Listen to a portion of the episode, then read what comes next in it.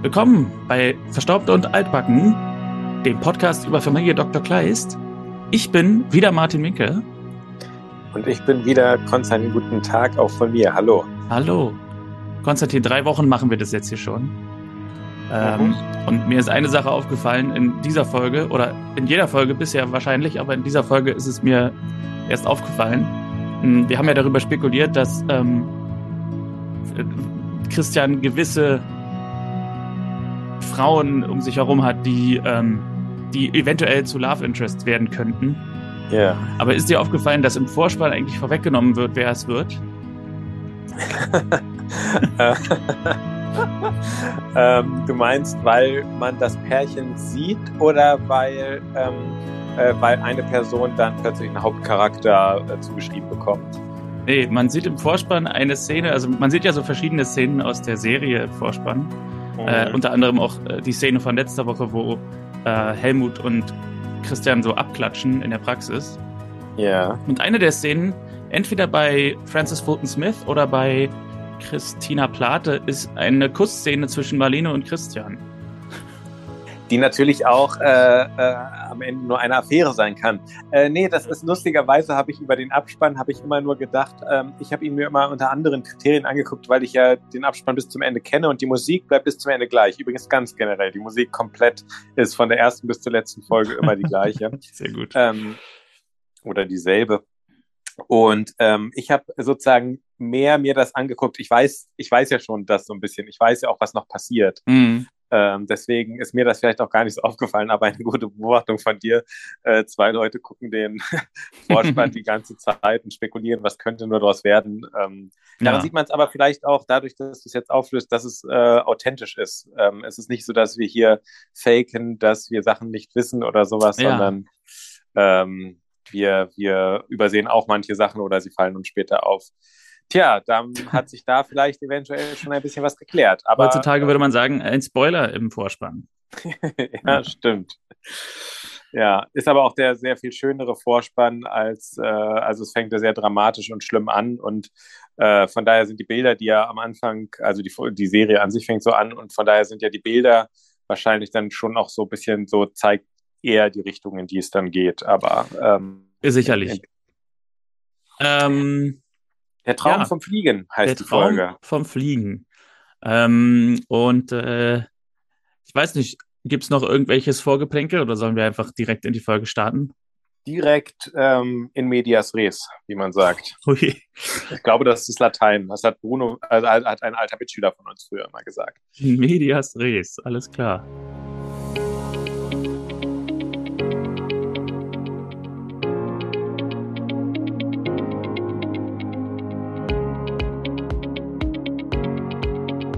Wir starten in Folge 3 mit einer Traumszene und wir sehen noch einmal die letzten Szenen, die letzten gemeinsamen Momente von Christian und Susanne, wie sie sich verabschieden bei der Geburtstagsfeier, die Susanne und die Kinder für Christian organisiert hatten. Und ähm, schweißgebadet wacht er aus diesem, ich sag jetzt mal Albtraum auf. Natürlich ist der Abschied von Susanne quasi kein Albtraum, aber äh, er hat dann auch so eine Art Vision von Blutstropfen und diesem äh, Verkehrsunfall. Und ähm, ja, er hat immer noch Albträume von dieser, von diesem Tod, kann man sagen. Und ähm, direkt danach sehen wir wieder, wie er Fahrrad fährt. Diesmal auch sehr sportlich, so nach vorne gebeugt und äh, durchaus mit einem gewissen Tempo, sodass man sagen könnte, die 48 km/h könnten eventuell erreicht werden. Und wieder einmal trifft er auf Marlene, die auch wieder läuft. Und ähm, nach ein bisschen Smalltalk, also läuft heißt, sie trainiert oder joggt.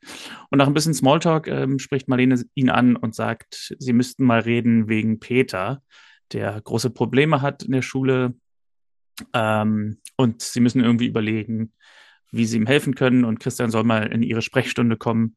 Und was mir übrigens nochmal aufgefallen ist, als ich auch die letzte Szene von Folge 2 nochmal gesehen habe, beide drehen sich um als sie auseinandergehen. Also sowohl in der letzten Szene von Folge 2 ähm, rennt Marlene dann so fort und dreht sich nochmal im Rennen um.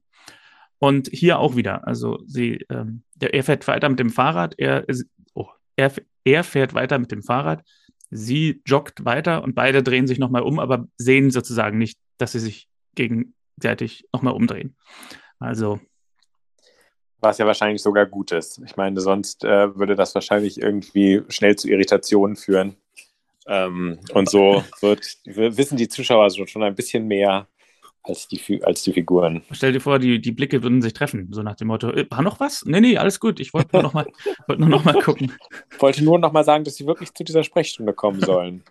ähm, der, da ist mir aber bei diesem, äh, äh, also erstmal natürlich, äh, die Zufälle häufen sich auch in dieser Folge dass sie sich da wieder begegnen. Also auch da könnte man wirklich überlegen, ob, also ähnlich wie bei der Polizistin, äh, mhm. äh, er begegnet den Frauen, die, die so gewisse Love Interests sind, schon ein bisschen öfter. Und ähm, interessant fand ich aber den Satz, dass er sagte, also er verteidigt seinen Sohn ja damit in, mit den Worten, dass es ja klar ist, dass er Probleme hat. Ihn würde es eher beunruhigen, wenn er jetzt keine Probleme machen würde. Mhm.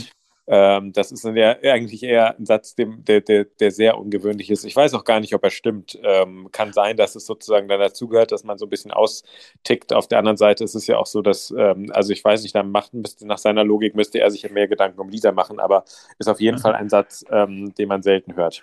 Also ich glaube, es war im Zusammenhang mit dem Tod der Mutter, ne? dass er sagt, er hat seine Mutter verloren und es würde mir eher Sorgen bereiten, wenn er jetzt das einfach so wegstecken würde. Genau, ja. genau. Ja, stimmt. Also der, der natürlich, ja, der hat diesen Ursprung, aber ein, ein Satz auf jeden Fall, der mhm, ungewöhnlich ist. Mhm. Johannes ist wieder am Kochen, wobei äh, Kochen, ja, also es kocht wieder was über. Ähm, Lisa und Christian kommen dazu. Christian hat keine Socken, weil die noch im Schleudern sind und noch nass sind. Und Christian schlägt vor, dass sie doch mal eine Anzeige aufgeben könnten für eine neue Haushalterin, Haushälterin. Und ähm, Johannes meint, nein, wenn wir das alle gemeinsam anpacken, dann werden wir den Haushalt schon schaffen. Und ähm, die Person, die vorher den Haushalt gemacht hat, Inge, trifft mittlerweile oder währenddessen auf der Straße den Bäcker Bernd. Wunderbare Alliteration, Bäcker Bernd. ähm, und sie sagt, ja, sie hat ein bisschen viel mit den Blaudrucken um die Ohren, die sie so macht. Ähm, er erkundigt sich nach Johannes und der macht mittlerweile den Haushalt alleine, sagt sie. Und ähm, dann wird sozusagen auch die Verbindung dieser Figuren oder der Figur Bernd zu den anderen Figuren offenbart, denn Bernd liefert gerade einen Kuchen zu seiner Tochter Nina in die Praxis aus. Und wenn wir uns erinnern, letzte Woche hat ja Helmut gesagt, Ninas Vater macht die besten Kuchen der Stadt. Also der Bäcker Bernd ist der Vater von Nina und ähm, liefert einen Kuchen in die Praxis, weil Christian da offensichtlich sich Kuchen hinliefern lässt. Also er hat den Rat ernst genommen, kann man sagen, von seinem ja, Freund. Ja. Aber er hat sich nur an den Kuchen rangemacht, nicht an Nina. Zumindest wissen wir nur davon, das stimmt. Das stimmt. Und, äh, Aber man, ist, es ist davon auszugehen, dass, dass die Serie es erzählt hätte, wenn er eine Affäre mit ihr begonnen hätte. Und es würde natürlich auch überhaupt nicht passen, muss man auch mal sagen, äh, wenn äh, der ähm, äh, wenn der Arzt dann wirklich sozusagen, das hat ja dann doch ein gewisses äh, Machtgefälle oder Abhängigkeitsverhältnis, das da besteht, wäre ungewöhnlich für Christian. Aber ja, äh, ja. Hätte, könnte natürlich sein. Christian und Nina sind also in der Praxis äh, mit dem Kuchen und äh, die heitere Polizistin. Hast du eigentlich mal irgendwie mitbekommen, wie die heißt? Nee, ich glaube auch nicht, dass die einen, dass sie sich namentlich vorgestellt hat. Okay, weil das ist mich auch quasi die Hürde, die ich habe, um herauszufinden, wie die Schauspielerin von ihr heißt, dass nie ihr Name erwähnt wird. Also ich sehe dann in der Castliste ganz viele tolle Namen, aber da steht halt nicht Polizistin Claudia Liemann oder so, sondern da steht, da stehen halt Namen und da sie nie mit Namen angesprochen wird, ähm, ist das für mich immer irgendwie schwierig herauszufinden. Also nach dem Ausschlussprinzip könnte man so langsam wahrscheinlich ähm, erfahren, wer es ist, aber ich bin dann doch ein bisschen zu faul, um dann irgendwie zu abzustreichen, die ist es nicht, die ist es nicht. Also unsere heitere Polizistin ohne Namen betritt mit einem Mann die Praxis und äh, will eine Blutprobe machen, weil er wohl alkoholisiert sein soll. Und dieser Mann äh, nennt sie wie Schnepfe und schreit sie an, gib mir meinen Lappen wieder und äh, etwas eigentümlich. Und sie, sie wendet irgendeinen Griff an, so einen Polizeigriff, und ähm, verdreht ihm den Arm auf den Rücken. Und äh, Christian sagt, alle Achtung, nicht schlecht. Und sie sagt, ich kann auch ganz sanft sein. und äh, derweil ist Nina sehr erotisch angehaucht Kuchen. Äh, Marlene betritt auch noch die Praxis mit Peter, der eine blutende Wunde hat. Und ähm, wir haben alle, alle drei Frauen in einer Szene. Alle drei Frauen, die eventuell Christians Neue werden könnten, wenn wir nicht schon wüssten, was im Vorspann passiert. Aber ähm, Marlene, die Polizistin und Nina, alle in einer Szene. Das ist mir auch aufgefallen. Also alle, ähm, ähm, alle äh, begegnen sich, alle kennen sich ab jetzt und ähm, könnten sozusagen aufeinander, ähm, würden, sie, würden sich wiedererkennen. Äh, bei der, ähm, ich weiß nicht, wie nennt man das, Sprechstundenhilfe von ihm? Oder? Ja.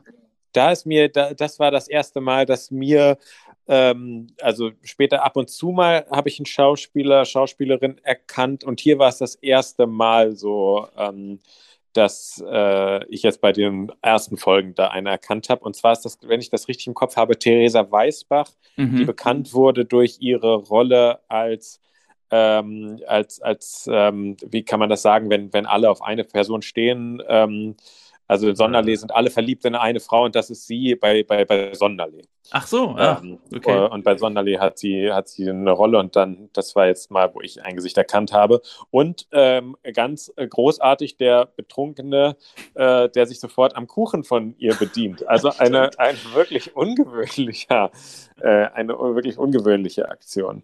Ich wollte dich eigentlich noch fragen, habe ich vergessen, vor, bevor wir in die Folge starten. Hast du einen Sushi Lushi Dahlmann in dieser Folge? ähm, nee, wenn, dann wäre es eher, aber okay. es ist kein Satz, äh, deswegen habe ich okay. keinen. Okay. Ähm, äh, war Sonnenallee vor dieser Serie 2004? Ja, Sonnenallee ist, wenn ich das richtig im Kopf habe, so 99, 2000 hm. gekommen. Ja.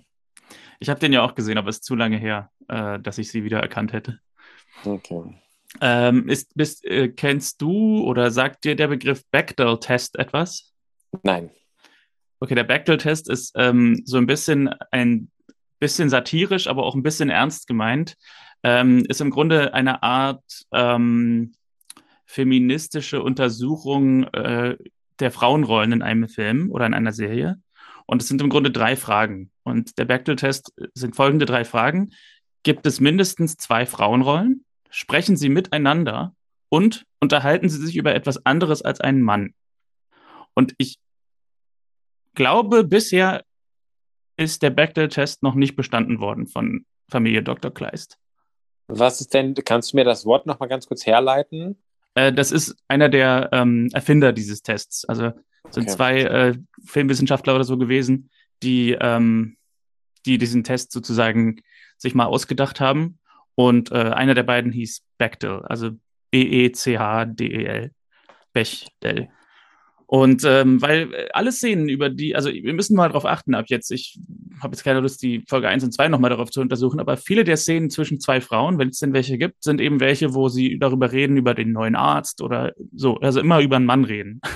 Okay, und das, da werde ich mal auch drauf achten. Achtet äh, oder ähm, wie soll man sagen, also die unabhängige Frauen sind sozusagen äh, Mangelware in Filmen. Und es ist überraschend oft so, dass, ähm, dass wenn denn zwei Figuren, zwei Figuren weiblich sind, dass die dann irgendwie aber in erster Linie ihre Identität äh, definieren, indem sie über einen Mann reden.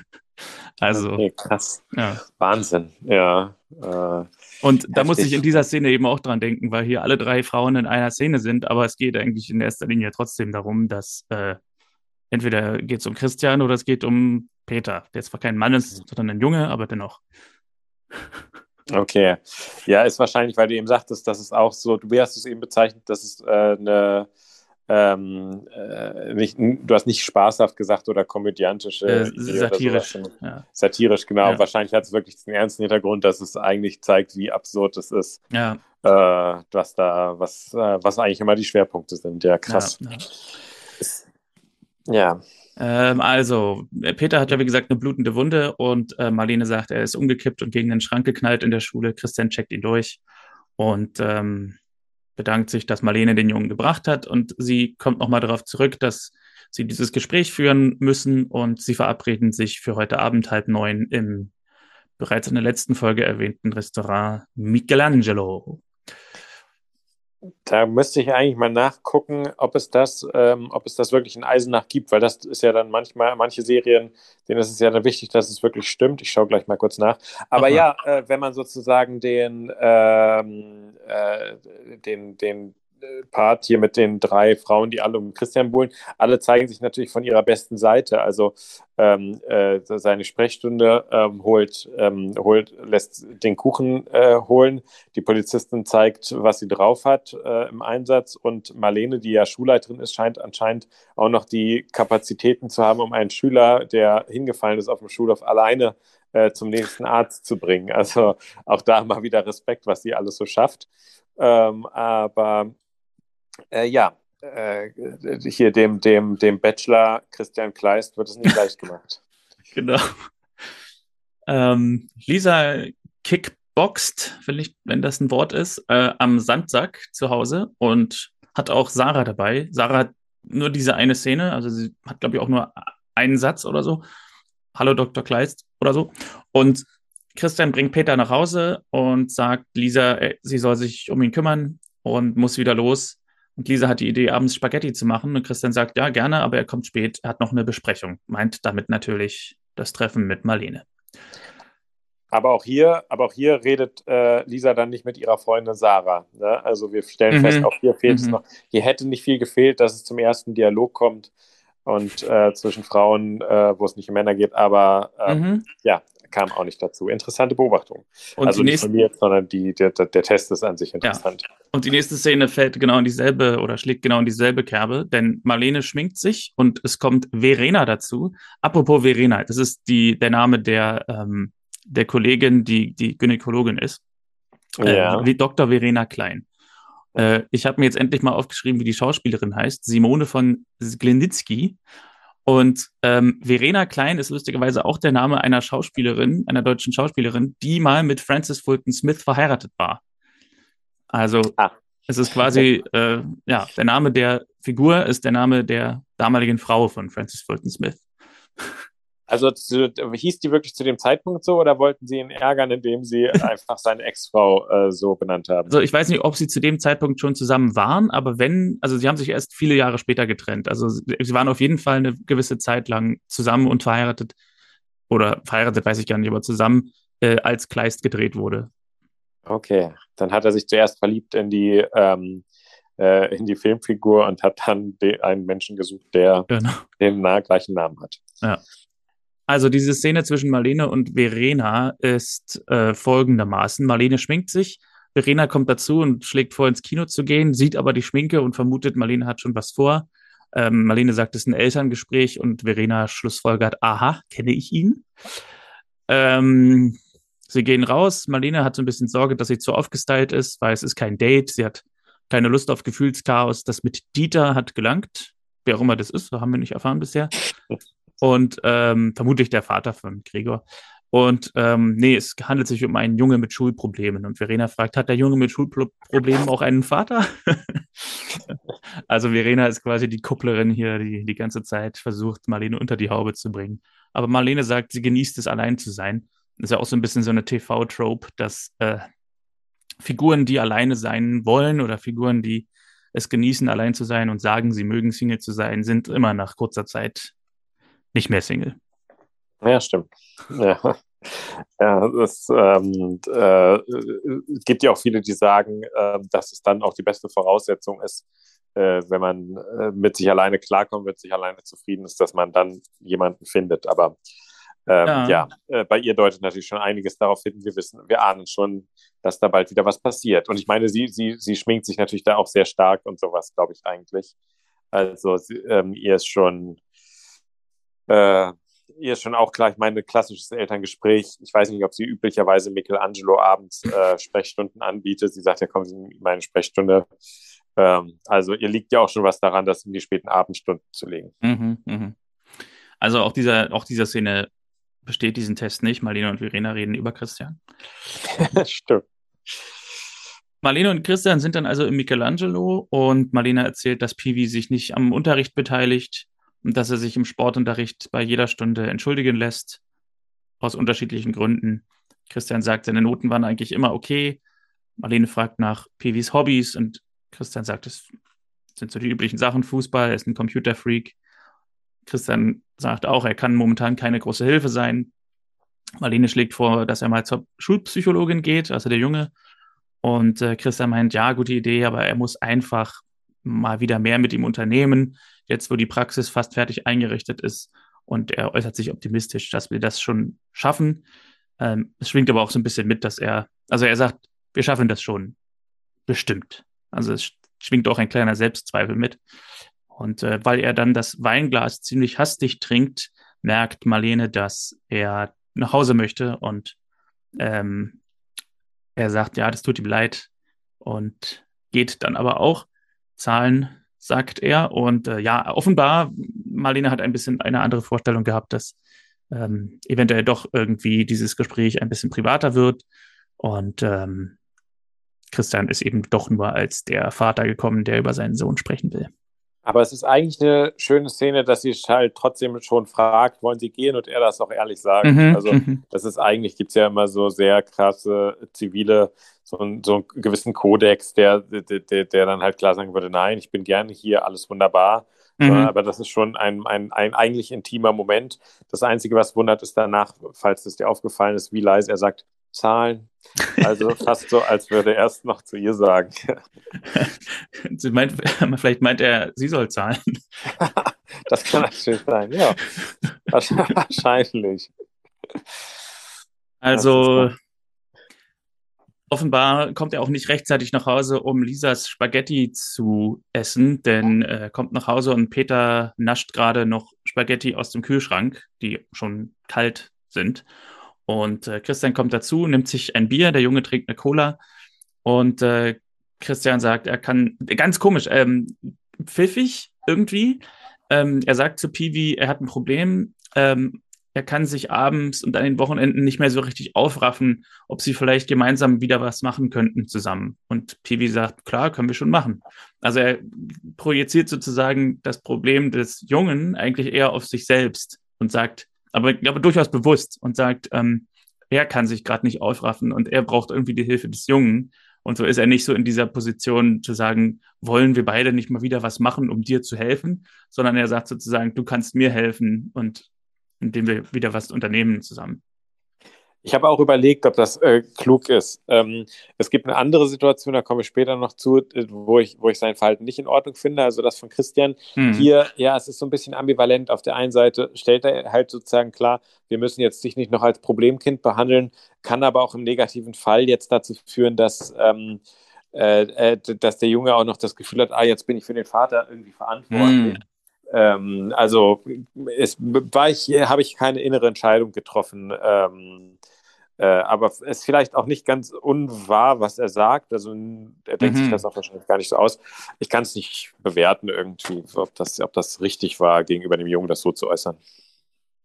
Und von hier gehen wir dann am nächsten Tag wahrscheinlich oder an einem der nächsten Tage zu einem ähm, Abhang, wo Peter und Christian hinfahren und wo, ich glaube, es heißt Paragliding gemacht wird. Ja, also genau. dieses, ähm, dieses, äh, ja, quasi nicht Fallschirmspringen, aber so dieses Gleiten im Wind mit diesen Paraglidern. Also, wer es nicht kennt, der muss es googeln. Ein anderes Wort kenne ich nicht. Oder die Folge gucken. ja, genau. Ähm, und Peter sieht das und sagt, er möchte das auch machen. Und Christian sagt so ein bisschen, er sagt, bist du verrückt?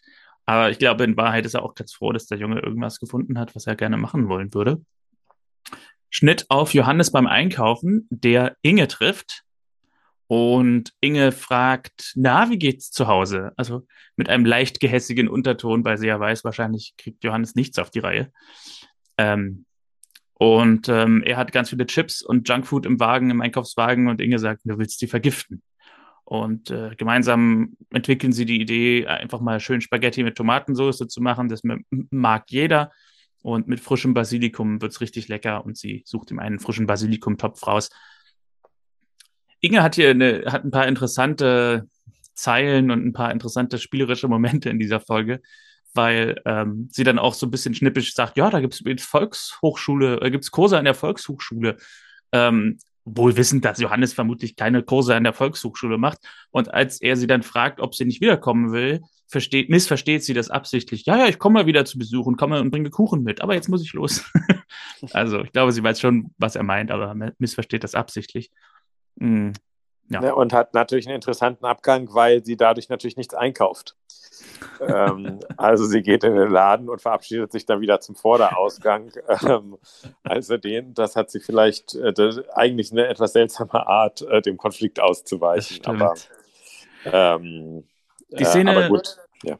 Die Szene hat mich dazu verleitet, mal Uta Shawn äh, ein bisschen nachzuschlagen, weil der Name kam mir bekannt vor. Ich finde auch, sie ist eine der besseren Schauspielerinnen hier in der Serie. Und die ist tatsächlich so eine richtige vom alten Schlag, sage ich mal. Also sie ist 66 bis 70 staatliche, in der staatlichen Schauspielschule Berlin gewesen, die heute die Ernst Busch ist und hat unzählige Theaterengagements, unter anderem unter Brigitte Grotum und Fernsehauftritte in der DDR. Und als das, die Deutschlands sich wiedervereinigt haben, hatte sie auch kaum Probleme, sofort in der gesamtdeutschen Republik ähm, dann Fuß zu fassen und, und, und Fernsehauftritte ohne Ende zu haben. Also ähm, die ist sozusagen eine von denen, die ich sag, also ich kenne einige Leute, die ähm, Fernsehen, heutigem Fernsehen, gerade in Deutschland, etwas kritisch gegenüberstehen und sagen, ähm, zu meiner Zeit, ähm, also das sind ältere Leute, die das sagen, zu meiner Zeit hat man eine Rolle sich erarbeitet und nicht auswendig gelernt. Und ähm, Uta Schorn, würde ich sagen, ähm, ist eher eine vom, vom alten Schlag, die auch noch eine Rolle sich erarbeitet und nicht einfach nur den Text auswendig lernt. Und die auch, ähm, wenn du sie jetzt gegoogelt hast, wirst du wahrscheinlich auch schon festgestellt haben, dass sie der Familie Dr. Kleist sehr lange erhalten bleibt.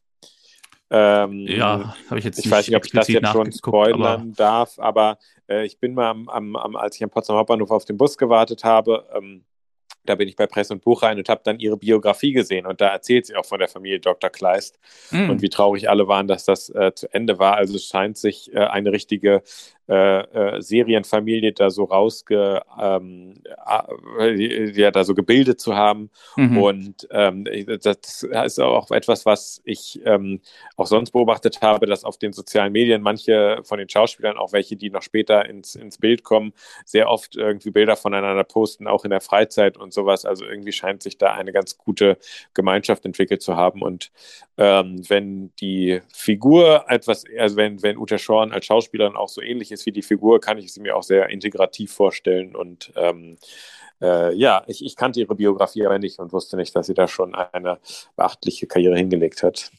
Gerade mal kurz in der deutschen Synchronkartei eingegeben. Sie hat auch ein bisschen Synchron gemacht. Ähm, der Fluch der Leute, die nur wenig Synchron gemacht haben, ist ja also ein bisschen, dass ihre Stimme dadurch nicht so bekannt ist.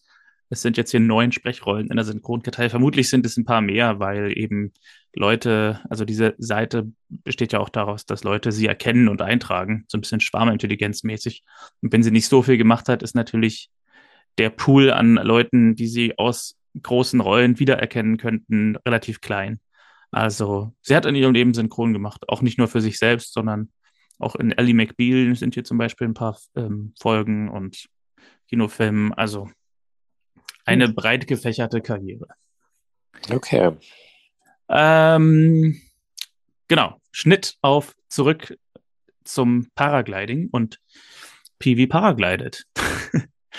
also die letzte Szene, erinnern wir uns, endete mit, das ist doch äh, verrückt und jetzt paraglidet er im Tandem, also mit einem anderen zusammen. Und Christian schaut mit dem Fernglas zu. Sie fliegen über Stadt und Land und Christian folgt mit dem Auto.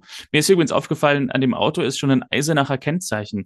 Müsste man jetzt mal äh, gucken, ob in den ersten Folgen er noch das Berliner Kennzeichen hat. Er hat er auf jeden Fall, weil er erkannt die wird. Die Polizistin. Genau. Ja. Aber ist es das gleiche Auto? Wahnsinn, was dir auffällt. Ja, das gleiche Auto ist es, ja. Mhm. Also hat er es quasi umgemeldet jetzt auf Eisenach. Anscheinend, ja, sehr ähm, äh, sehr, sehr, zufrieden äh, in der neuen Stadt. Also auf jeden Fall, es scheint ja schon anzukommen und seine Rückfahroption so, äh, so sozusagen, es gibt ja manchmal so Sachen, wo man sagt, ah, das bleib, bleibt jetzt alles noch so, man hält noch so ein bisschen am Übergangsstatus fest, da scheint er sich mehr und mehr für das Neue entschieden zu haben. Mhm. Oder wir wissen auch nicht genau, wie viel Zeit jetzt vergangen ist seit dem, seit dem Tod. Aber allzu viel kann es ja auch nicht sein. Ähm, die Kinder sind ja auch noch erkennbar in der gleichen Stufe, Eingewöhnung, Schule und so weiter. Also ähm, ja, ist doch, äh, mhm. hat er auf jeden Fall schön was Neues gefunden. Aber mir ist auch eine Sache noch aufgefallen, die ich ergänzen wollte.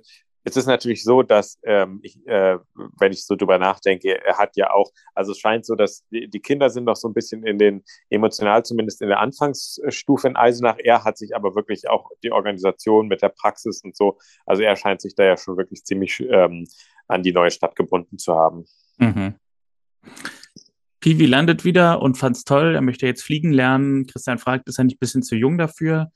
Und der Fluglehrer sagt, na, Michael war 14, als er das erste Mal flog.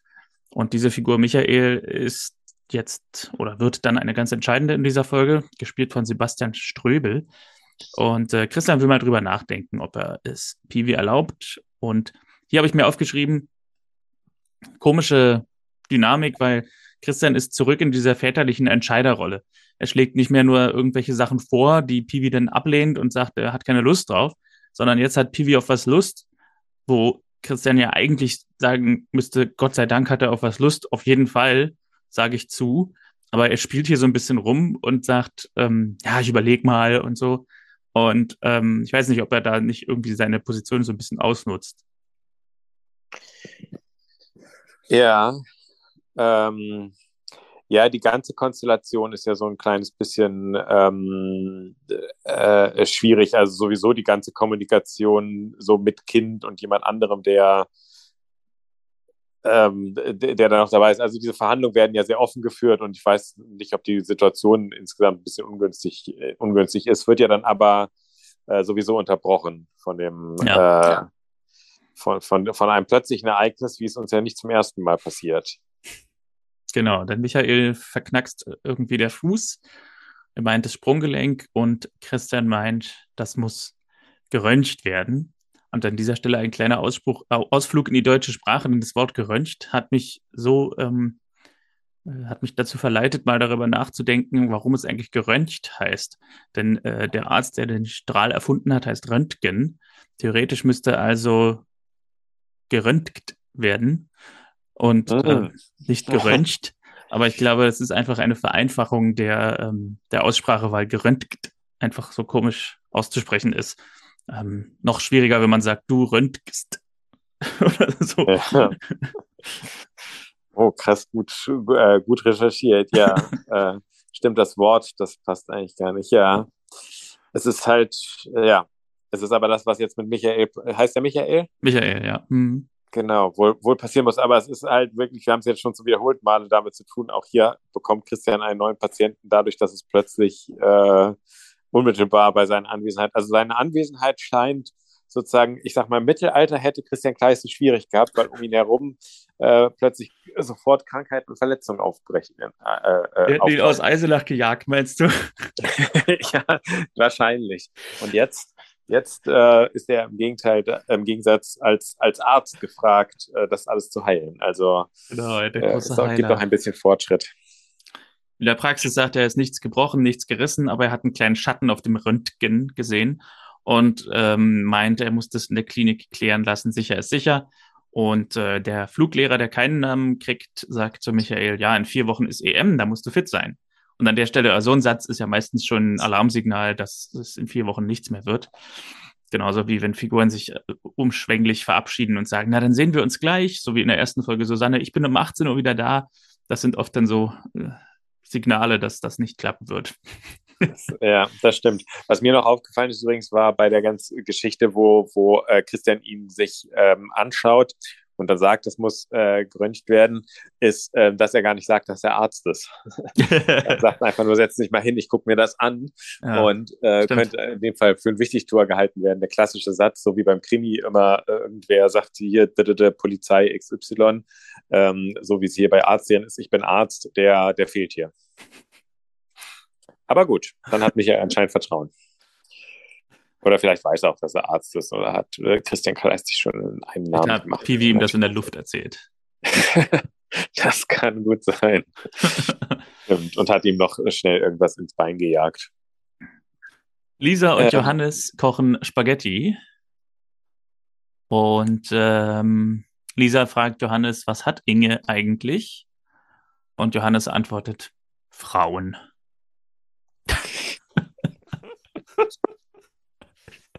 Ja, er, er wird hier, der sympathische ähm, äh, Mann auf jeden Fall wird dir gezeigt. Und er kriegt, kriegt er relativ schnell auch eine, auch eine Antwort von Lisa. Ja, also Lisa sagt, vielleicht ist sie verliebt. Den Abtausch fand ich ganz lustig, deswegen habe ich ihn aufgeschrieben. Lisa sagt, vielleicht ist er verliebt. Johannes, das wüsste ich doch. Lisa, oder du hast sie gekränkt. Johannes, ich würde es doch merken, wenn sie verliebt wäre. also dieser Gedanke ist quasi so lange in seinem Kopf geblieben, dass er die Erwiderung von Lisa gar nicht gehört hat. ja, stimmt. Und äh, hat dann noch irgendwie der Bernd mit seinem blöden Kuchen. Stimmt, da fängt dann auch noch so ein bisschen länger drüber nachzudenken. Also er merkt, dass er irgendwie, ähm, er ist kein, kein besonders guter Zuhörer oder ist zumindest hier nicht besonders aufmerksam, aber man merkt, irgendwas macht die Sache mit ihm. Genau, und Lisa sagt, äh, du hast gar keine Ahnung, wie Frauen ticken. Und äh, Johannes sagt, ich war 30 Jahre verheiratet, wenn er da die Frauen kennt, dann ich. naja. Wenn er meint. Das ist doch schon mal gut, dass er da so überzeugt ist. Inge hängt derweil Wäsche auf bei sich zu Hause und das Telefon klingelt und unhörbar ist ein Vittorio am, an der anderen Seite des Telefons und ähm, sie, sie, kriegt irgendeinen Vorschlag, den sie antwortet, wann soll ich anfangen? Und ähm, später erfahren wir dann, worum es sich dabei handelt. Doch vorher äh, landen wir in der Praxis bei Dr. Kleist. Nina kriegt ein Fax und das ist der Befund von Michael aus der Klinik den sie dann Christian gibt. Und Christian wählt nochmal die Klinik und ruft nochmal an wegen des Befunds. Und hat dann Zeit in der nächsten Szene, sich äh, äh, den, den Patienten nicht herzuholen, sondern äh, selber hinzufahren. Ja, genau. Richtig, stimmt. Die nächste Szene ist gleich äh, Christian auf der Wiese, der Michael beim Gleiten zusieht und Christian sagt, er muss dringend behandelt werden, muss sich behandeln lassen. Der Schatten auf dem Röntgen ist ein schnell wachsender Tumor. Und ähm, was er machen muss, ist in die Klinik eine Chemo machen und der Unterschenkel muss amputiert werden. Michael ist aber fest entschlossen, zur EM zu fahren. Christian sagt, es gibt ja noch andere schöne Dinge im Leben. Aber Michael meint, nein, er geht zur EM, die Operation kann man danach noch machen. Und als Christian sagt, sie spielen mit ihrem Leben, sagt Michael, was für ein Leben ist das denn ohne Bein? Ich gehe zur EM, sterben kann ich danach immer noch. Und äh, bei der Szene fällt auf, dass, also es wäre wahrscheinlich auch generell günstiger, wenn Christian sich in diesem Fall auch seinen Patienten herholen würde, in die Praxis, damit das Setting ein bisschen mehr stimmt. So äh, gibt er ihm die Hand. Sie wechseln noch so ein, zwei Sachen, ein, zwei Sätze und ich weiß, dass, äh, also ich war auch total verwundert, als ich dann gehört habe, dass ich, ja, übrigens, ihr Bein muss amputiert werden oder Unterschenkel, weil der Satz kam nach, ja, 20, 25 Sekunden und die ersten ein, zwei noch dieser Handshake und so, das wirkte erstmal nicht so, als ob er jetzt gleich mit der Bombe ähm, mhm äh, da, äh, da kommt. Aber ja, auch hier wieder ein Motiv, das wir sehr oft sehen werden, äh, der ähm, Patient, der auf keinen, der, der uneinsichtige Patient. Mhm, mh. Haben wir ja bisher schon ein paar Mal gesehen. Genau. mit Helmut in der zweiten Folge und auch mit Gregor in der ersten Folge. Stimmt. Ja. Keiner will es äh, keiner will's wahrhaben oder versucht es aus irgendwelchen Motiven heraus zu verhindern, dass er da irgendwie noch mehr mit der Diagnose konfrontiert wird. Ja. Pivi ist derweil am Laptop oder nicht derweil, später wahrscheinlich am Tag, weil Christian ist ja in fast jeder Szene. Man muss immer so ein bisschen anhand von Christian beobachten, welche Tageshälfte das nur eigentlich ist. Stimmt. Ähm, Pivi ist am Laptop, recherchiert Paragliding und Christian fragt ihn, ob es nicht irgendwas weniger Extremes gibt, was er als Hobby machen könnte. Aber äh, Pivi, ist, Pivi ist fest entschlossen und ähm, Christian sagt, da musst du aber fit sein. Und der Pivi meint, das bin ich. Und Christian gibt ihm dann die Erlaubnis, Paragliding zu betreiben und Pivi will sofort Michael anrufen, um ihn zu fragen, ob er ihm alles beibringt. Aber Christian meint, naja, vielleicht gibt es ja auch einen anderen, ähm, eine andere Schule, eine andere, einen anderen Lehrer. Marlene ist derweil, kommt derweil nach Hause und äh, trifft ihren Sohn Gregor. Und äh, der will aber eigentlich nur sein Motorrad abholen, kann nicht länger bleiben und möchte sich 50 Euro leihen. Sie leiht ihm aber stattdessen 100 oder wahrscheinlich weiß sie auch, sie wird das Geld nie wiedersehen. Ähm, erkundigt sich noch nach dem neuen Job. Gregor meint, das macht ihm Spaß und ja, so ein bisschen ambivalent, ob die Story so stimmt, die Gregor erzählt. Also könnte auch noch die große Enthüllung kommen, dass er in Wahrheit dealt oder, oder so. Aber er ist wieder mit dem gleichen Enthusiasmus auch seine Begeisterung vorgetragen, äh, wie schon in der Folge davor. Stimmt, ja. Äh, Ja. Und da, dann begegnet der Christian, ne? Da werden Erinnerungen wach an gewisse Kollegen von uns, die im Schülertheater. das ist so spannend. Ähm, ja, aber äh, Christian wartet, nee, er wartet nicht auf ihn, aber er, die begegnet sich jetzt gleich wieder, ne? Also ist genau. auch wieder hier allerhand äh, zu tun, überall unterwegs. Christian kommt mit dem Fahrrad dazu, erkundigt sich nochmal nach Bein- und Blinddarm. Gregor meint alles bestens, aber selbst wenn nicht, würde er es nicht sagen wahrscheinlich. Ähm, er muss aber dringend los, er hat noch einen Termin.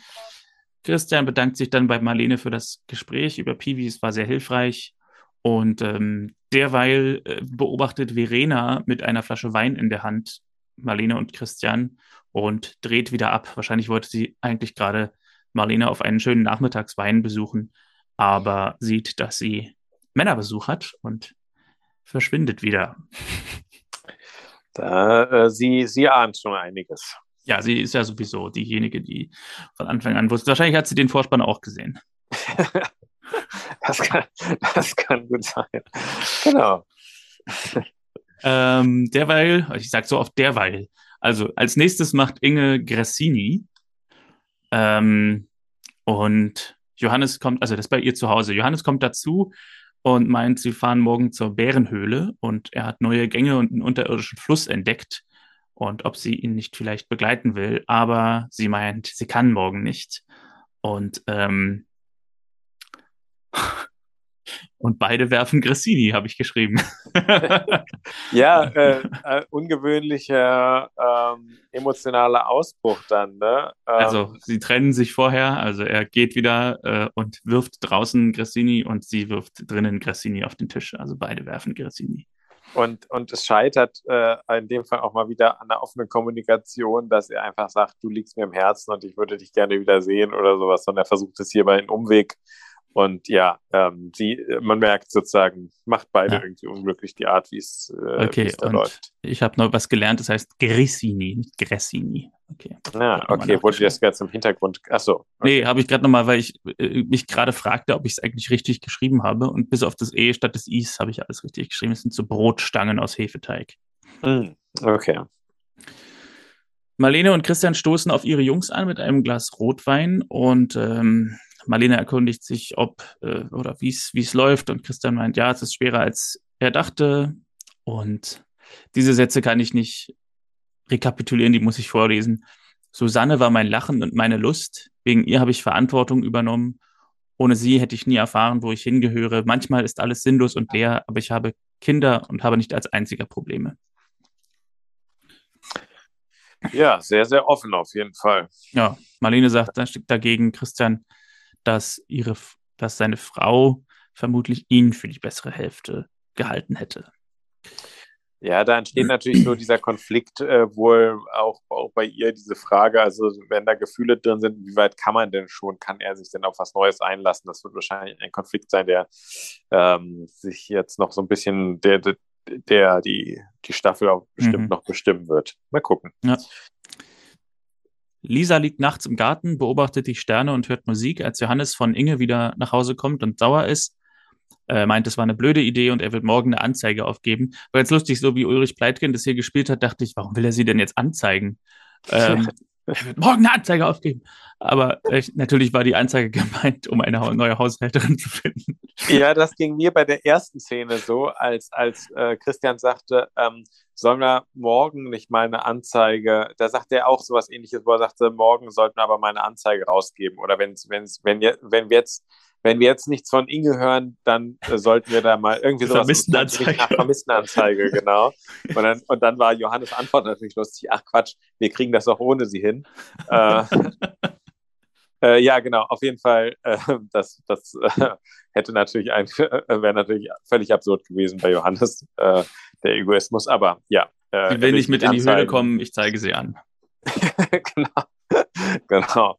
Ähm, aber äh, ja, anscheinend ist ihm, äh, scheint er eine seltsame ähm, Verbindung herzustellen zwischen ähm, äh, dadurch, dass das jetzt nicht geklappt hat, einfach äh, mit ihr zusammen irgendwie in die Höhle zu gehen oder äh, in diesen Ausflug, diesen Ausflug zu machen. Also irgendwie scheint dieser das dann doch irgendwie auf haushaltliche Hilfe ja. dann wieder langfristig hinauszulaufen. Genau, also, weil sie nicht mitkommen will in die Höhle, muss er jetzt eine Haushälterin suchen. genau, also alles sehr, sehr. Äh, äh, also er hat schon auf jeden Fall seine Macken, sagen wir es mal so. Und Lisa sagt, ein Versuch und du machst schon schlapp. Und Johannes, sie macht Grissini mit Rosmarin, sie hat einen Freund. ja. Und Lisa, äh, das kann nur ein Italiener sein. Wunderbar. Dialoge. Für die Ewigkeit, man ja. Kann ihnen, man kann den Dialogen nicht böse sein, aber sie sind schon sehr, sehr cool. Also sehr lustig. Ja. ah. So.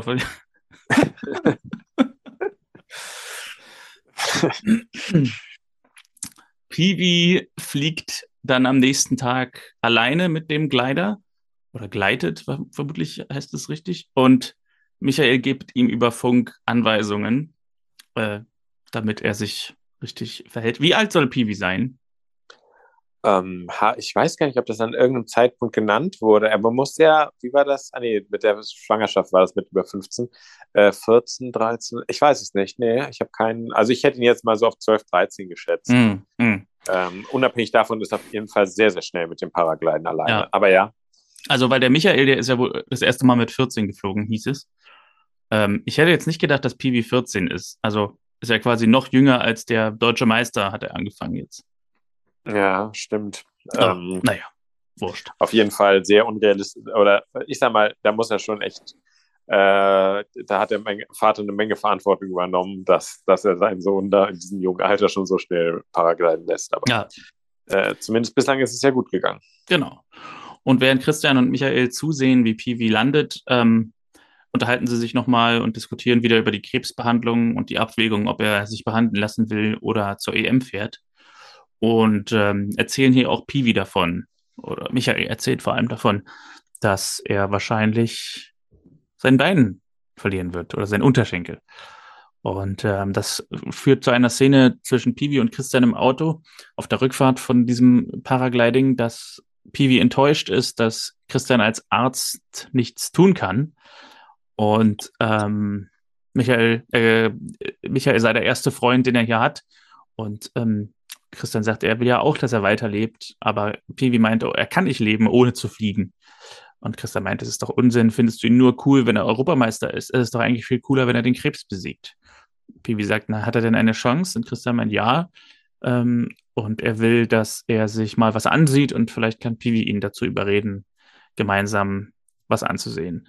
Und das, was sie ansehen wollen, ist dann gleich die nächste Szene, nämlich Karin Meyer, eine Prothesenbauerin. Also sie wollen sich nicht Karin Meyer ansehen, sondern deren Prothesen.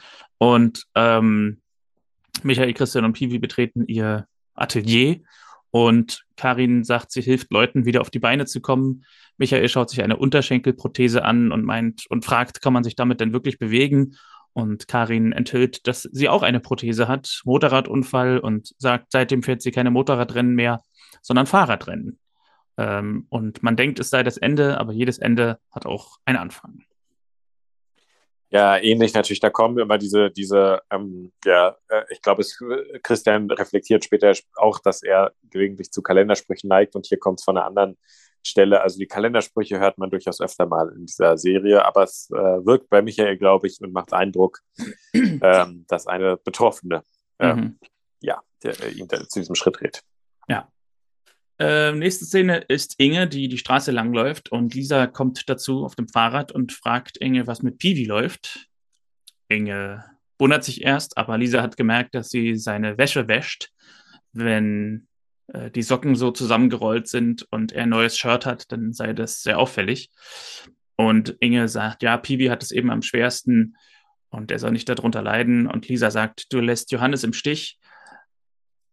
Äh, übrigens, äh, ja, ein vorwurfsvoller Satz. Er klingt jetzt krass vorwurfsvoll, wenn ich ihn so sage, aber er ist relativ beiläufig. Also es ist jetzt nicht so, dass, ähm, dass sie sich so anklagend zur Rede stellt, sondern ja, es ist fast so beiläufig. Du lässt Johannes im Stich. und Inge sagt, Johannes ist immer schon alleine gut zurechtgekommen. Und dieser sagt, Männer kommen nie ohne Frauen zurecht. Und Inge sagt, ich habe immer für Männer gesorgt, ich erwarte, dass man das anerkennt und Johannes weiß nicht, wie er mir das zeigen kann. Und dann kommen sie gemeinsam an, an der Stelle, wo Inge hingeht, nämlich zu Michelangelo, wo sie aushilft. Deswegen Vittorio und deswegen Grissini, die sie macht. Und äh, das äh, Michelangelo äh, gibt es wirklich. Äh, ah. Habe ich gerade gesehen. Also liegt äh, so anscheinend so drei, vier äh, Minuten entfernt vom, ähm, von diesem Marktplatz, der zentral ist. Ich weiß gar nicht, ob man den schon so gesehen hat in der, in der Serie. Er wird auf jeden Fall, wird er später noch sehr viel auffallen. Aber ähm, genau, also das Michelangelo, da haben sie anscheinend wirklich ein, ein regional äh, existierendes Restaurant genommen. Ein Podcast, den ich höre, uh, The Greatest Generation, der sich uh, Reviews von Star Trek The Next Generation und anderen Star Trek-Serien widmet, hat ein Brettspiel, also die spielen immer ein Brettspiel. Mit jeder Folge ähm, würfeln sie eine Zahl und laufen mit, ihren, mit ihrer Figur weiter. Und es gibt dann spezielle Felder, wo sie ähm, besondere Podcast-Episoden aufnehmen müssen. Also zum Beispiel gibt es ein Feld, wo sie dann eben die nächste Podcast-Episode nicht normal aufnehmen, sondern dabei Alkohol trinken müssen. Oder mhm. es gibt eine, wo sie sich treffen müssen, um die Folge zu machen, äh, was schwierig ist, weil sie eben an zwei unterschiedlichen Stellen in den USA leben. Und ich finde, wenn wir das machen würden, dann wäre auf jeden Fall eine unserer Special-Felder, wir müssen eine Episode komplett aus dem Michelangelo aufnehmen. Ja, das stimmt. Eigentlich dachte ich, das wäre wirklich jetzt ein, ein, ein Restaurantbesuch wert. Oder wenn wir mal in der Gegend sind, würdest du auch sagen, äh, wir müssen eine Aufnahme beim Paragliden machen? beim Paragliden vielleicht nicht, aber hätte auch was. Also das sich treffen hätte bei uns natürlich, würde bei uns auch äh, gehen als, als Hürde. Ja, stimmt. Ähm, Alkohol trinken kann man dabei auch, aber mittlerweile weiß ja keiner, ob wir es nicht eh schon tun. Also. Ja, wir müssen beide beim Arzt sein. Äh, oh, während äh, eines Arztbesuchs aufnehmen. Also dann im Wartezimmer. Wartezimmer. Ja, genau. Allen, da reicht die Zeit Leuten. auch.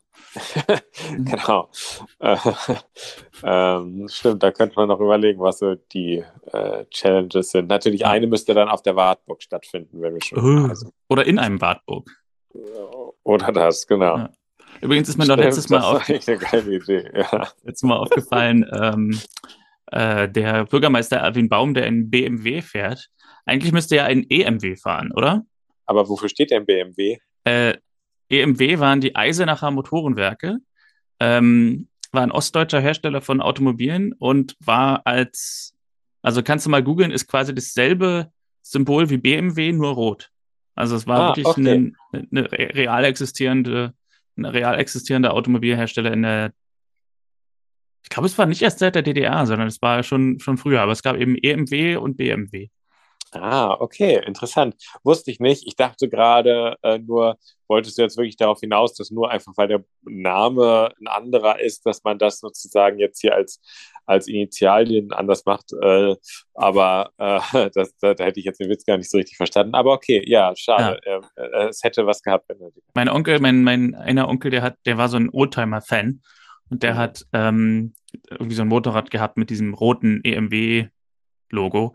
Und ich fand das immer sehr faszinierend, weil das ist so im Grunde wie irgendwie, also ich sehe hier gerade Auflösung 1991. Also gibt es schon mhm. lange nicht mehr. Und wenn man dann eben dementsprechend noch so ein altes Logo sieht mit diesen roten Emblemen statt den blauen, ähm, hat das natürlich irgendwie was Besonderes.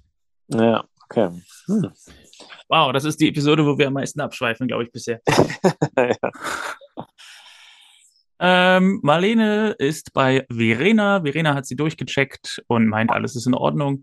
Und Marlene guckt aus dem Fenster, sieht Christian auf dem Fahrrad und sagt, sie ist etwas lustlos in letzter Zeit. Und Verena will sie wieder davon ab, wieder davon überzeugen, was mit Christian anzufangen. Und auch diese Szene besteht den Backdoor-Test nicht.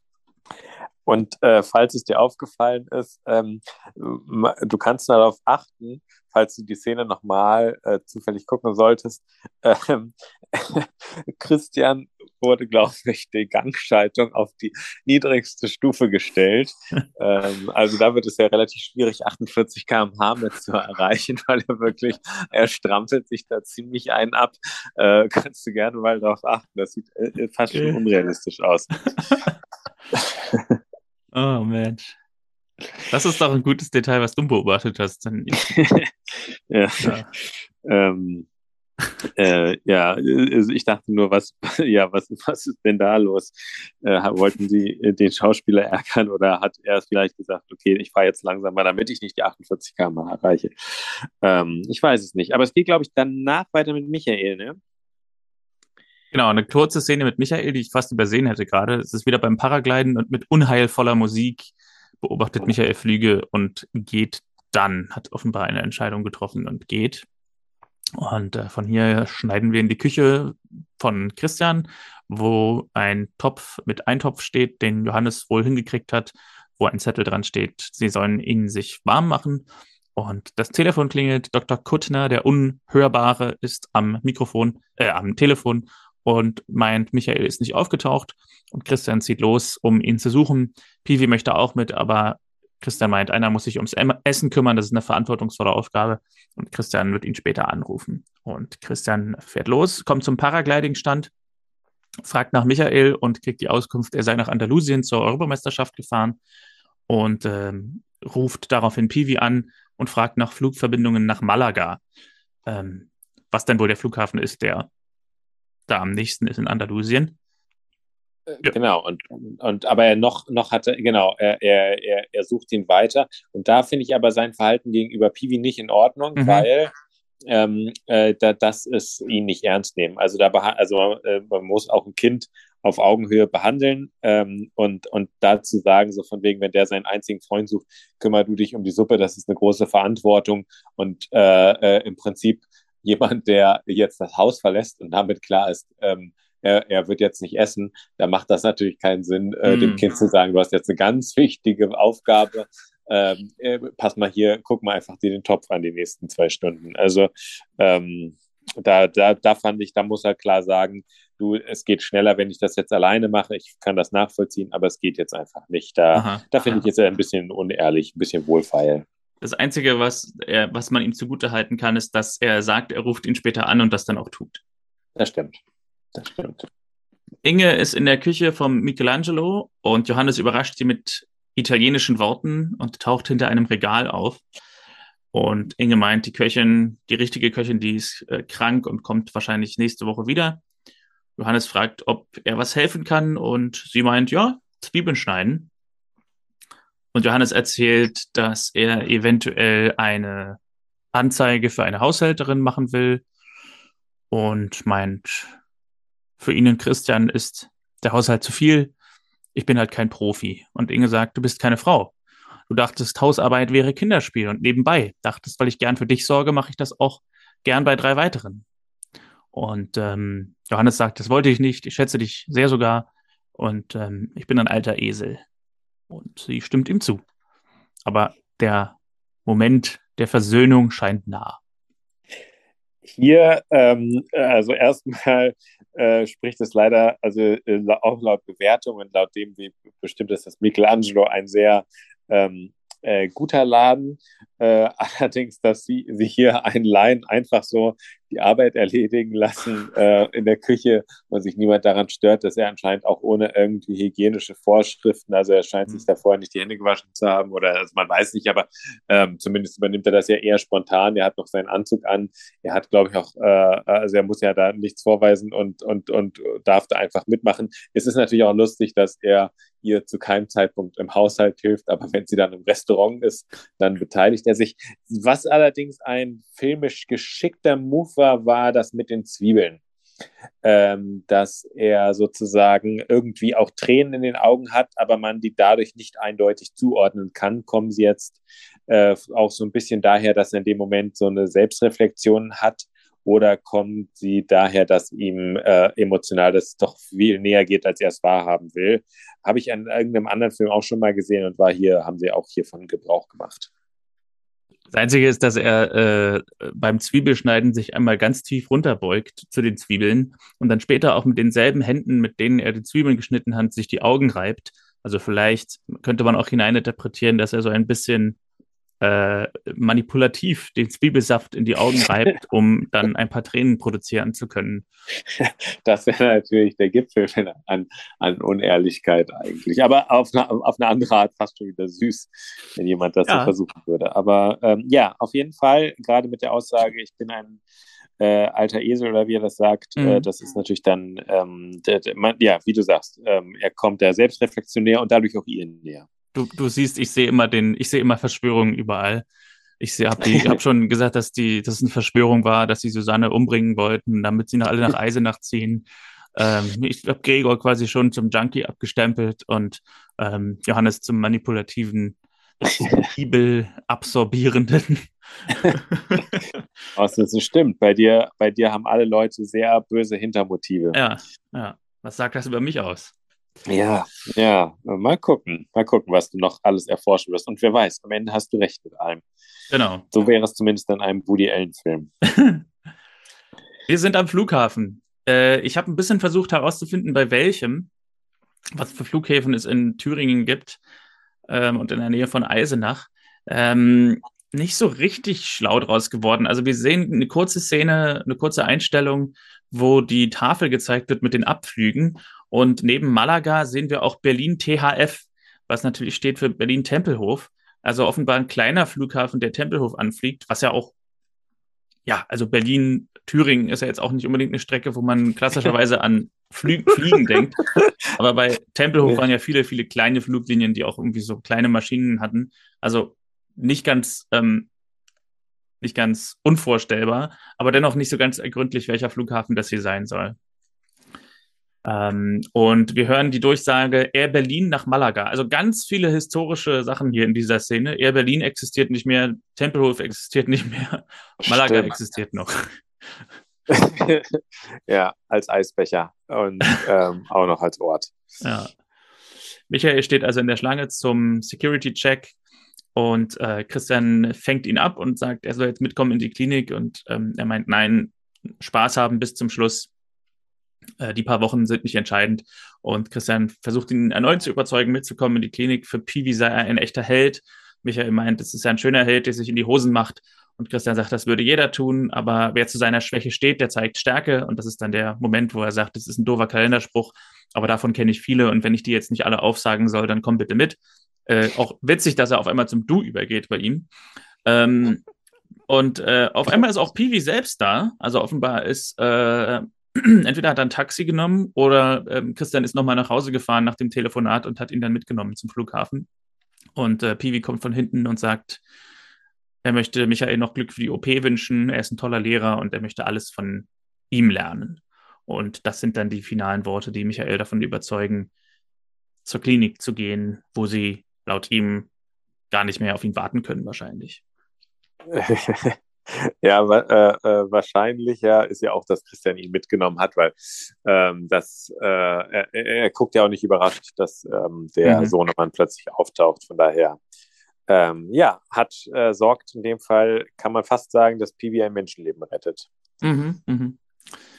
Äh, kurze Szene mit Marlene, die alleine zu Hause sitzt und Pasta isst und Rotwein trinkt dann eine Nummer wählt und als Christian sich mit Kleist meldet, aufgeregt und überrascht wieder auflegt und den Fernseher lauter stellt. Also eine Stalkerin. Exakt, genau. Du ahnst nicht, was in Folge 4 alles passiert, wo sie ihm am Haus auflauert. Ja. Äh, naja, das, aber das stimmt, jetzt, wo sie sich so, so die ganze Zeit zufällig begegnen und ähm, ich glaube, es war halt damals auch noch so Zeit, wenn diese erste Staffel 2004 ja auch kam, wo noch nicht so wirklich erkennbar war, immer äh, wer anruft. Also das war auch eine Zeit, wir sind, glaube ich, noch als Kinder damit aufgewachsen, dass irgendwer angerufen hat und dass man die Nummern sieht, mhm. ähm, war damals am war auf jeden Fall, als ich noch Kind war, am Anfang noch sehr ungewöhnlich. Genau, und dann war es eben auch irgendwann so, man sieht vielleicht die Nummer, aber das steht nicht gleich da, äh, Konstantin Sträter ruft an, sondern es ist halt die Nummer und nur wenn ich die jetzt kenne, sagt mir diese Nummer Stimmt. auch was. Genau, das auch, ja. Und dann gehen wir in die letzte Szene dieser Folge. Es ist ein Morgen und das ist ein Morgen, wie Konstantin ihn sich äh, vorstellt, wenn er von seiner schwierigen Klausur kommt, mit dem perfekten Frühstück. Inge hat äh, alles perfekt gemacht. Äh, Inge ist nämlich wieder da und ähm, Christian bietet ihr dann eine richtige Arbeitsstelle an mit Vertrag und Gehalt. Und äh, sie sagt, naja, das kann man doch so regeln. Und Christian meint, nein, er möchte, dass alles ähm, seine Richtigkeit hat und sie soll sich auch nicht umsonst abrackern. Und Inge sagt, es gibt ja Leute, die das nicht wissen. Und äh, die haben einen ganz coolen Austausch, Johannes und Inge, ähm, wo er sagt, gibt es wirklich solche Leute? Die müssen ganz schön bescheuert sein. Und sie stimmt ihm dazu. Und Christian sagt, es ist schön, dass Inge wieder da ist und fragt sie dann, äh, ob sie schon weiß, wie Johannes seine Wiener Schnitzel macht. Nämlich mit Puderzucker. Und äh, es, es gibt eine, äh, eine, ein, alle fallen gegenseitig in ein Lachen ein, das, äh, das so ein bisschen wirkt, als hätten sie so ein bisschen Lachgas ähm, äh, ein, ein, eingeatmet, weil, sie, weil es dann so einen leicht hysterischen Touch bekommt. Aber ähm, es aber ist genau. so der drei Fragezeichen Endlacher, so, ne?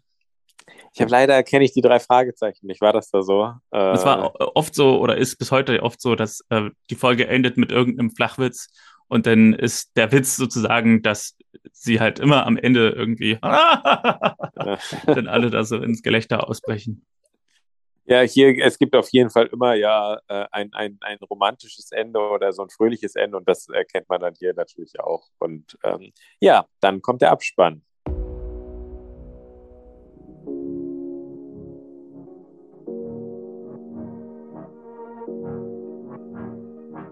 Damit endet Folge 3. Ich habe ein paar Fragen für dich aufgeschrieben.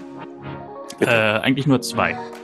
Ähm, nach drei Folgen kann man vielleicht so ein bisschen zurückschauen und ähm, würde das jetzt gerne tun und ich würde dir gerne die Frage stellen, wer sind bisher für dich die überzeugendsten Schauspieler? Oder Schauspielerinnen? Oh, das ist eine äh, schöne Frage. Ähm, also bei Christian ist es so, also bei Francis Fulton Smith, dass er es natürlich kann.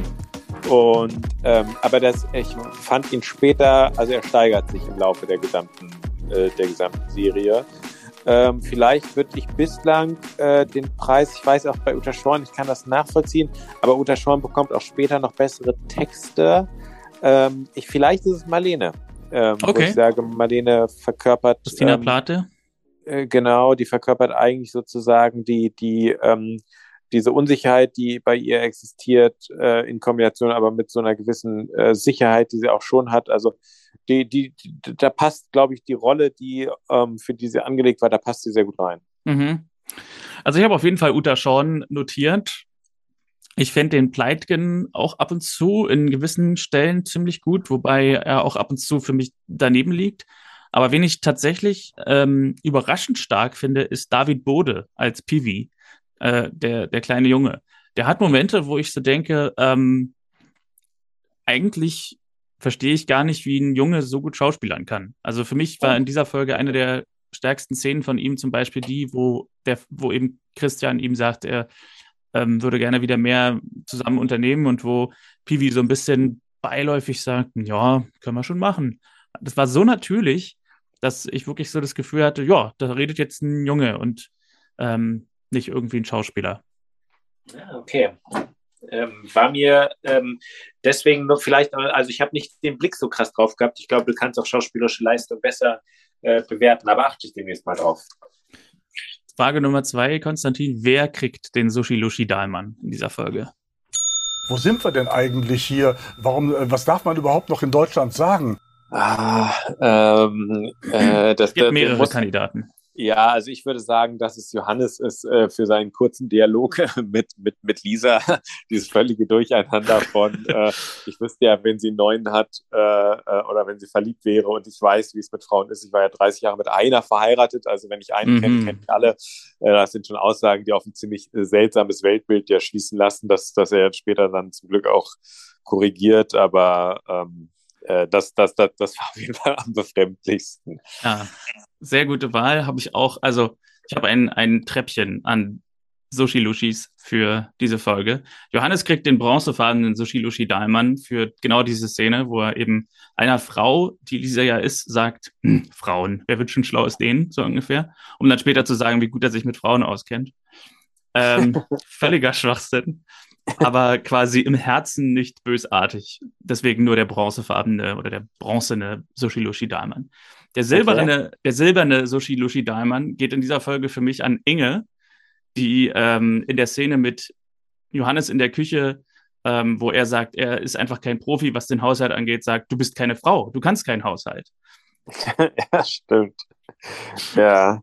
Und der goldene Sushi-Lushi Dahlmann geht für mich in dieser Folge mit Bauchschmerzen, die Sarahs Bauchschmerzen der Eileiter-Schwangerschaft gleichen. Für mich in der Szene äh, zwischen Lisa und Inge an Lisa mit dem berühmten Satz: Männer kommen nie ohne Frauen zurecht. Ah, da ja. ist der goldene Sushilushi Dahlmann in your face. ja, ich wollte dich eigentlich nochmal fragen, was du denn zu diesem Satz sagst, aber ähm, ja, stimmt, was, was sozusagen, man merkt halt, das ist auch das Lustige, da sind Sätze drin, die, glaube ich, schon 15, 16 Jahre später, wo klar wäre, die würde auch, würde, würdest du auch beim Drehbuch nicht reinpacken. Äh, mhm. Äh, so, also ich glaube, da, äh, ja, ähm, und vor allem auch erstaunlich, dass Lisa quasi letzte Woche der Empfänger oder der, der Gegenpart war vom äh, Sushi Lushi Dahlmann Gewinner Manu. Äh, und diese Woche kriegt sie den Preis selbst. Ja, sie wurde sozusagen so konditioniert, dass jetzt die Aussagen da selber, ähm, selber kommen. Ähm, Nein, also dieser Satz war wirklich für mich da musste ich kurz Pause machen und durchatmen, weil puh, und das hat überhaupt nichts damit zu tun, dass ich irgendwie, äh, äh dass, dass ich irgendwie nicht dahinter stehe oder so, sondern ich meine, es blendet einfach so viele gesellschaftliche Formen von zwischenmenschlicher Beziehung aus, als wenn jetzt jeder ähm, äh, jeder Mann irgendwie nur mit einer Frau im Haushalt zurechtkommt und jede Frau irgendwie nur den Haushalt macht. Das ist da, da steckt so viel ekelhaft drin. Ja, das ist so. eigentlich, eigentlich auch ein, äh, ein, ein äh, stark äh, homophober Satz. Ja, so. also, total. Ja, ähm, ja das, äh, der, ja, da müssen viele, da, ich sag mal so, wir hoffen, ich glaube aber auch, sie machen eine Menge äh, Lernprozess alle noch durch. Mhm. Es ist schon lustig, ich habe nicht damit gerechnet, dass dieser Preis so oft vergeben wird äh, bei einer ARD-Serie. Ähm, aber äh, die ersten zwei Folgen hatten es dahingehend doch ganz gut in sich. Also die ersten drei Folgen. In der ersten Folge haben wir ihn ja nicht vergeben. Ja, und, und, und wir sind mal gespannt, wie es weitergeht. Da fallen vielleicht auch noch ein paar Sätze, die auf ein etwas seltsames Weltbild schließen lassen oder äh, so ein bisschen komisch sind. Mhm. Äh, lassen wir uns überraschen. Was würdest du denn sagen, Konstantin, welche Folge wir als nächstes gucken? Die 114 ist jetzt auf dem Programm. Äh, ja, wobei, wenn ich genau drüber nachdenke, schieben wir vielleicht die 4 nochmal vor. Folge 4, äh, Staffel 1? Folge 4, Staffel 1 würde passen. Ähm, und äh, wir gucken mal, wovon dann äh, der Traum ist. Jetzt war es der Traum vom Fliegen und mal gucken, äh, äh Traum was vom Siegen. Traum vom Siegen, genau. Ähm, kann, das wäre natürlich gut, wenn alle Folgen irgendwie so heißen würden. Ähm, ja, Nächste Folge gespannt. heißt Angst um Elena. Angst um Elena, die wir noch gar nicht kennen. Okay, nee. aber ähm, ja, gerade was diese Marlene-Geschichte an, angeht, da wird es noch jetzt irgendwie eine Art von Annäherung geben. Mal gucken. Wird konkret, ähm, ne? Genau. Ähm, auch ob David jetzt sein Hobby, äh, David sage ich jetzt schon, David Bohle, ob Pivi sein Hobby behalten kann ähm, ja. oder ob es das jetzt doch schon war. Ähm, mal schauen. Ja, ich bin gespannt, ob es eine Szene, Szene zwischen zwei Frauen gibt, die nicht über einen Mann sprechen. Stimmt. Wir warten noch auf die Auflösung. Und äh, ja, ansonsten bin ich offen für alles. genau. Ähm, ja, wir, wir, wir, wir hoffen, es hat äh, äh, Spaß gemacht zuzuhören. Und nee, hoffe ich nicht. Ich hoffe, es hat nee. keinen Spaß gemacht. es hat auf jeden Fall keinen Spaß gemacht, darüber zu reden. und ähm, genau, wir sind gespannt, wie es weitergeht. So sieht's aus. In diesem Sinne, unser üblicher Spruch am Ende dieser Episode ist immer, bleib, bleibt gesund. Also würde ich auch diesmal sagen, bleibt gesund bis zur Folge 4. Macht's gut. Tschüss. Hübsch.